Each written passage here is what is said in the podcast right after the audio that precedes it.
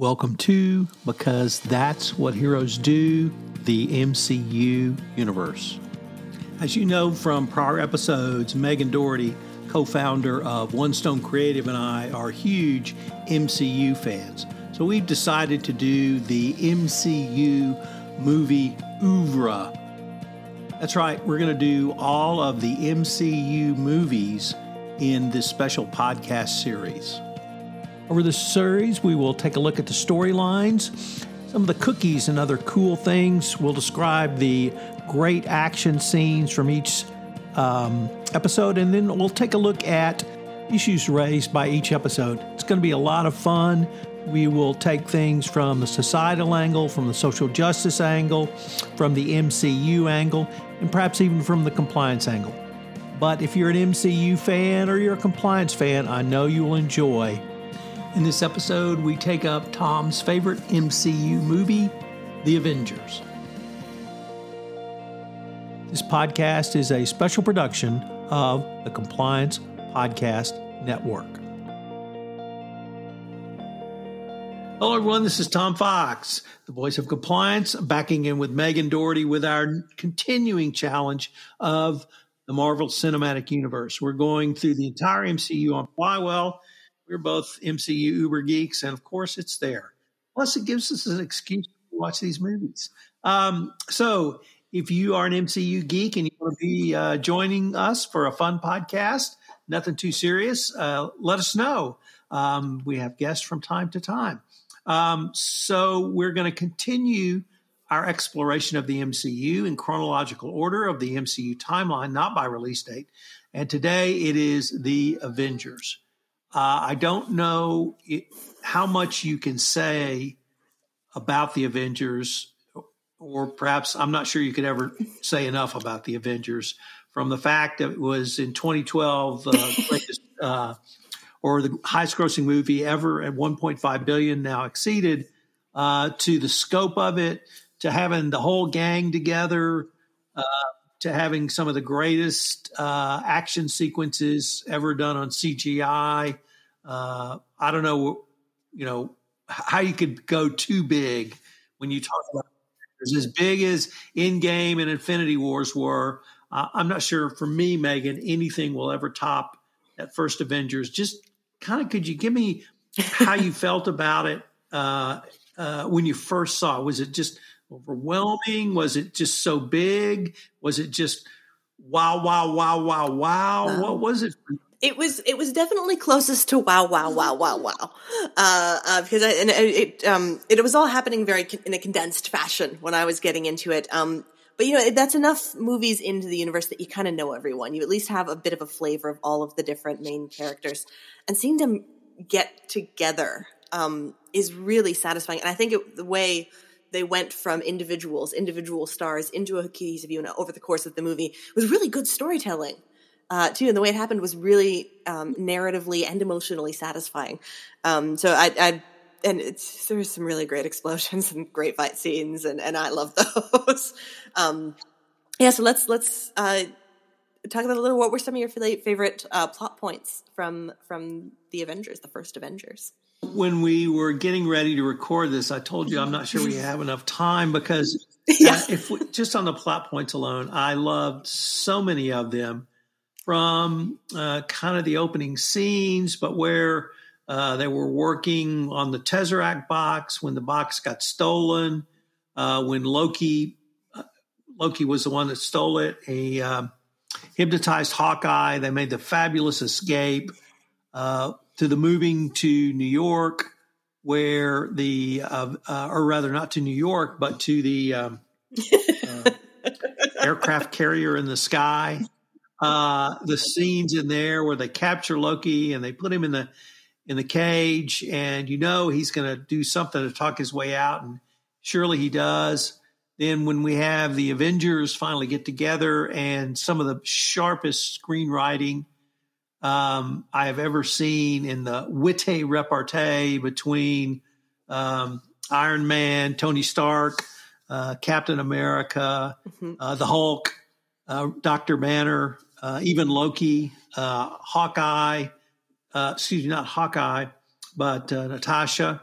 uh, the Black Widow.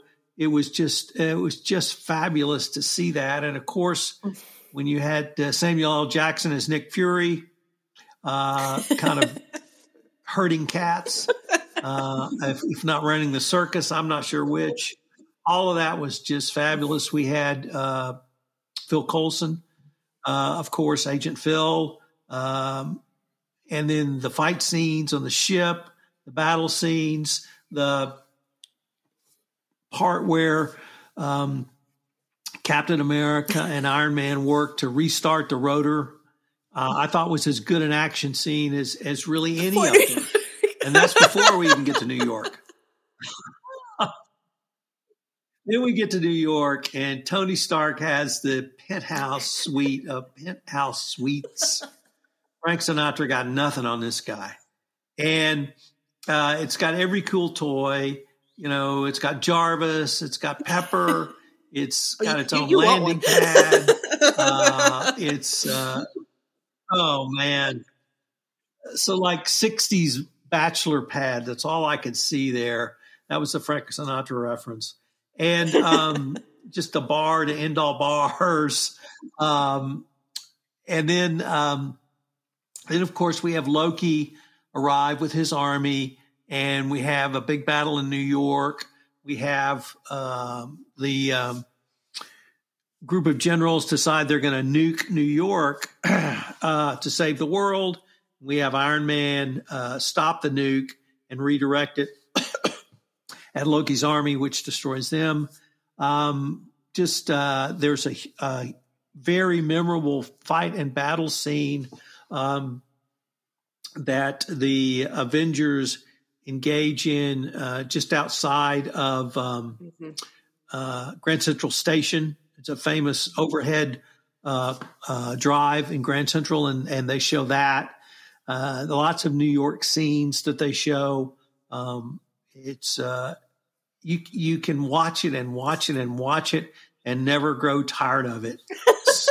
so that's kind of an unintended quick plot summary uh, but there's, I mean, I've just scratched the surface. The I was trying to think back to if I had a favorite part, and even though I just laid out that whole fabulous summary, actually, my favorite part may have been when Natasha, mm. as the Black Widow, mm. goes to get the Hulk in India, and there was so much touching, uh, uh, uh, not tension in a negative way, but really positive tension between the two, and it's clear there's an affinity between the two, and that she does uh, really feel there, there's some electricity and chemistry between the two that we we explore later. Um, but you see the uh, just the stark dynamics that Bruce Banner is is feeling as the Hulk at that point. He doesn't know how to control himself. He's he's tried to shut him off from himself off from humanity and and we're about to find out that doesn't work. Um, and they send Natasha to get him, and they send Natasha with an army of assassins, and uh, it's uh, lucky for the army of assassins that uh, he decides to go with her rather peaceably and peacefully. And and there's just so many smaller scenes like that that I found very touching.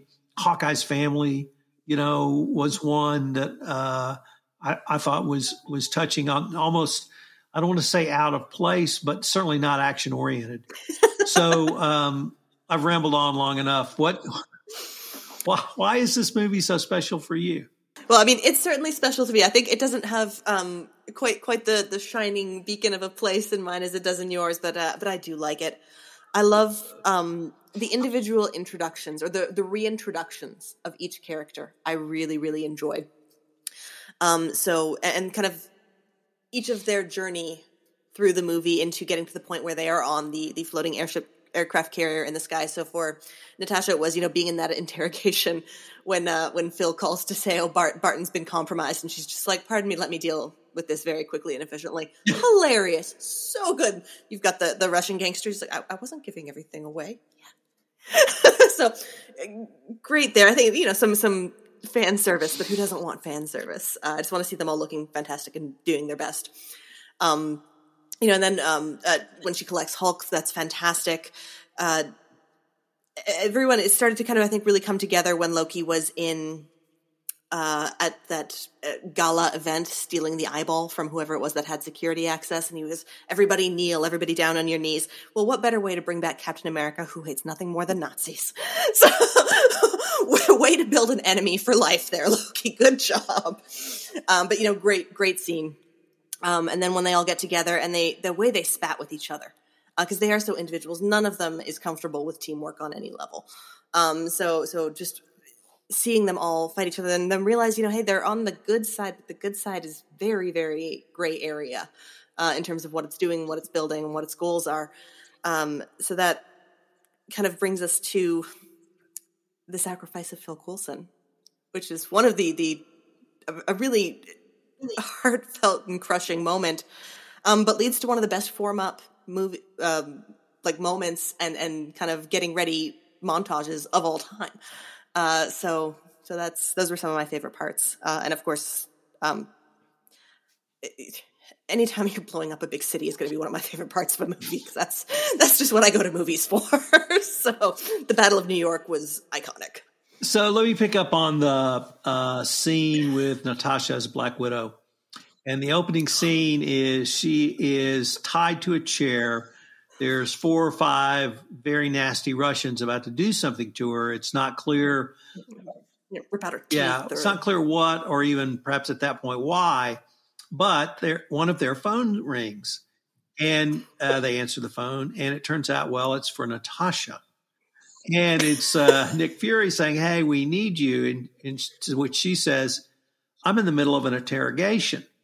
And at that point, that answer is plausible because she is tied up to a chair and they're about to ask her some questions. And then she says, and I'm about to get out of what I need. And you realize something very different. Give me a few minutes.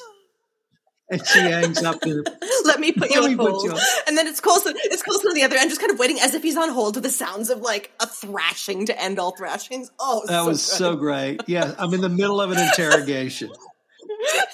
Um, and uh, I mean, you're absolutely right. The fight scenes in New York, uh, they built upon those in later shows that uh, I thought in a great way. Um, uh, but all of that uh, was just fabulous. There were some fabulous uh, cookies that I wanted to mm-hmm. bring up, and some I want to. They they weren't obscure to me, but even for I think MCU fans, they may have been a little obscure, and one was Build a Bear. So I don't know if you have nieces or nephews, but I had a daughter, and we lived at Build a Bear, and uh, she loved Build a Bear. Dad loved to take her to Build a Bear, uh, so we did lots of Build a Bears. Um, there was also a reference to the Blue Meanies. And the Blue Meanies were in the movie version of the Beatles' Yellow Submarine. Um, so that's where the blue meanies came from. And okay, that that explains something for me. Thank you for that. So those I didn't catch those that were two of the, the cooler uh, cookies that I had. Uh, one which is a little darker was um, that at one point uh, Thor um, throws a hammer axe and um, uh, I can't remember who he threw it at. I think at, at a Mad Titan, and he said you need to aim for the head. Well, that presages when Thor uh, tries to kill Thanos in Infinity War, but fails to do so. Uh, Thanos reminds them of that, and then in uh, Endgame, when he does meet up with Thanos, he brooks nothing and chops his head off literally with one swoop of an axe out of the blue. Uh, so I thought that was a little bit darker. But um, what were some of the Easter eggs or cookies that resonated with you, Megan? I had um, um, more just uh, moments that I thought were, were hilarious writing and really, really great for that. And then um, I realized it was Joss Whedon who wrote and um, uh, contributed to a lot of those. So, oh, okay, that makes sense. Um, and for all that's going on in Joss Whedon's uh, world, he does write great, witty dialogue. So, um, Loki being described as a full tilt diva by Tony Stark uh, was one of my favorite moments, uh, and I think that because that was just so accurate uh, to how Loki was behaving, and and that made me think of when he was in the prison on the the, the floating base, And uh, Coulson told him he lacked conviction. And that was so interesting because he really did lack conviction. He's doing what he thinks he should to get what he thinks he wants as a villain. Uh, and he's dead wrong. Because um, what he really wants is, you know, to be loved. Uh, I, so I, I, thought that was really, really nice. Um, and then another one I had was uh, Harry Dean Stanton mm. uh, as the security guard who was guarding the building the Hulk fell into. That was yeah. great. Uh, he's wonderful. He yeah, and uh, and uh, again, other writings like you know when when Captain America and, and Captain Stark are trying to to fix the turbine. Uh, yeah, so it does seem to run on some kind of electricity. Definitely, some kind of like so good, um, and really really good at setting up how the characters are so different from each other um, when you know very soon they're actually going to be using all of these different skills to work together in a, a, beautiful lesson on friendship and teamwork. There was a couple of others I wanted to raise. Once again, outside Please. the MCU uh, universe, one is there's a Ben and Jerry reference with uh, uh, uh to a hunka hunka chunk of Hulk ice cream. Uh, mm-hmm. They bring that back in uh, in Infinity exactly. War too. I think. And then there's also a reference to the Big Lebowski um, where uh, he calls him Dude, uh, which is a name for uh, the Big Lebowski. So uh, I love the dude. The dude uh, abides. the dude abides. and then finally, there's one that harkens back to an earlier uh, episode or movie in the uh, MC universe, and I think it was when uh, I referenced the scene in front of Grand Central Station when they're fighting what appears to be uh, unyielding odds. And Captain America says, I can do this all day. And we heard that line in Captain America when he was Steve Rogers mm-hmm. getting the tar beaten out of him in Brooklyn. And uh, that was his line, I can do this all day. So uh, I thought that was a pretty cool line because it was a pretty mm-hmm. cool line when he said it when he was a much smaller and younger chap uh, mm-hmm. in the 40s. So, you know, for me, Megan, I, have talked about how big this movie was, and it's still big. Yeah.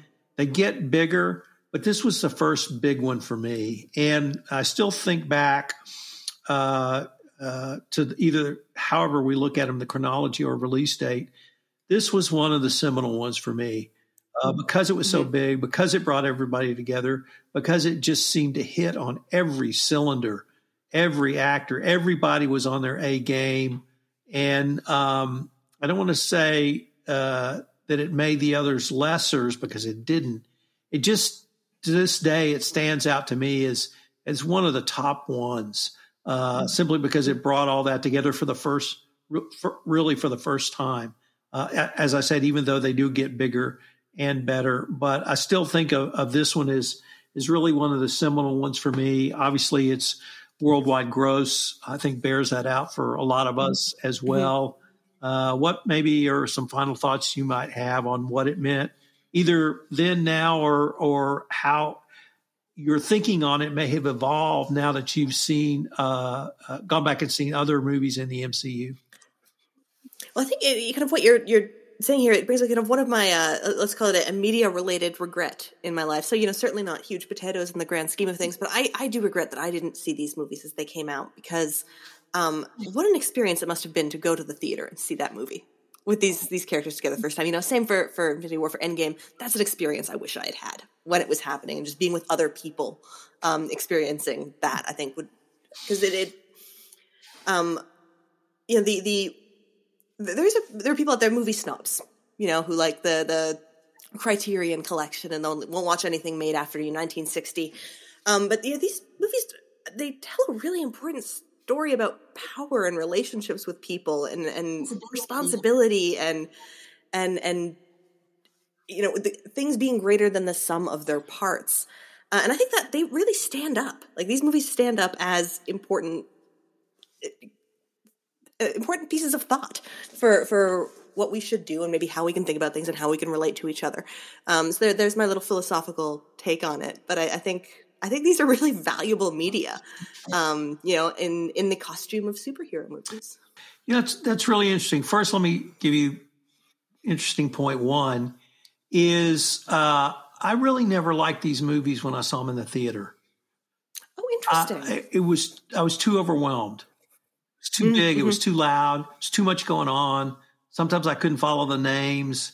I had to think back. Okay, where did that come from? But when I got them on DVD and could sit and watch them and uh, watch the chronology uh, of the MCU, uh, that's when I really fell in love uh, with a much deeper uh, appreciation and understanding. And to your point about uh, the lessons, I'm a Criterion snob and uh, uh, you know subscribe to the Criterion Collection. And if you don't want that, know what that is, well, we didn't want you in our club anyway.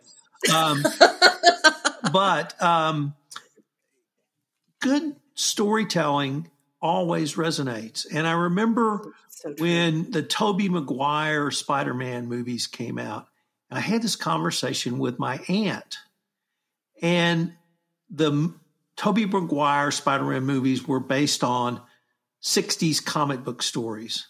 And we talked about if it was a great comic book in the 60s and it lasted 40 years, it must be great storytelling. And that's what made the movie so great. Well, these um, MCU movies are grounded in, not specifically based, but in large part grounded in the uh, Marvel comic books. And they were great stories. And they made uh, great storytelling in the in the comic book form, and they've made great storytelling in the movie form. And, and to your point, they they are great stories, and they do have important points that were communicated to eight year olds, six year olds, twelve year olds, eighteen year olds in comic books, and the same age groups, plus a whole lot more in movies. so I think you're absolutely spot on. That yeah, I can be a Criterion snob and and say, well, if it's not French New Wave, I'm not interested. But the reality is, if you can put good elements of a story together, uh, you can communicate an important message, and and and you hit on all of those. So that's that's really a great observation. That just because it ain't Criterion doesn't mean it's not a great story. yeah, I mean, hey, why not both? Right? You can like everything. We are vast and contain multitudes. Exactly. And there's lots of room for superhero stories. So, um, I guess anyone listening to this podcast is going to figure out we both love this movie. So, yeah. well, spoilers. Spoiler alert. well, we got lots more to go. So I hope you all will join us for our next episode because we're going to take up Iron Man 3, which was one of those when I originally saw it. I was not too keen on it, but then, um, so Megan, during the first six months of the pandemic, my wife and I sat down and did the whole MCU. Uh, so then I had a complete reappraisal of Iron Man 3. And then uh, getting ready for our next podcast, I've been thinking about it, getting ready to rewatch it. So I'm going to be greatly interested in what your thoughts might be. And I look forward to continuing this. I can't wait. Until next time. Hello, everyone. This is Tom Fox again. I'd like to thank you for listening to this episode. I hope you will join Megan and I again for our next episode where we take up the Avengers. Also, I'd like to tell you about a special podcast series that recently premiered on the Compliance Podcast Network Trial of the Century, the Enron Trial, where with business journalist Loren Steffy, who covered the Enron trial, we take a look at the trial of Enron as opposed to the bankruptcy. I know you'll enjoy it if you like fraud, if you like trials, or you just like a good story. Check it out on the Compliance Podcast Network.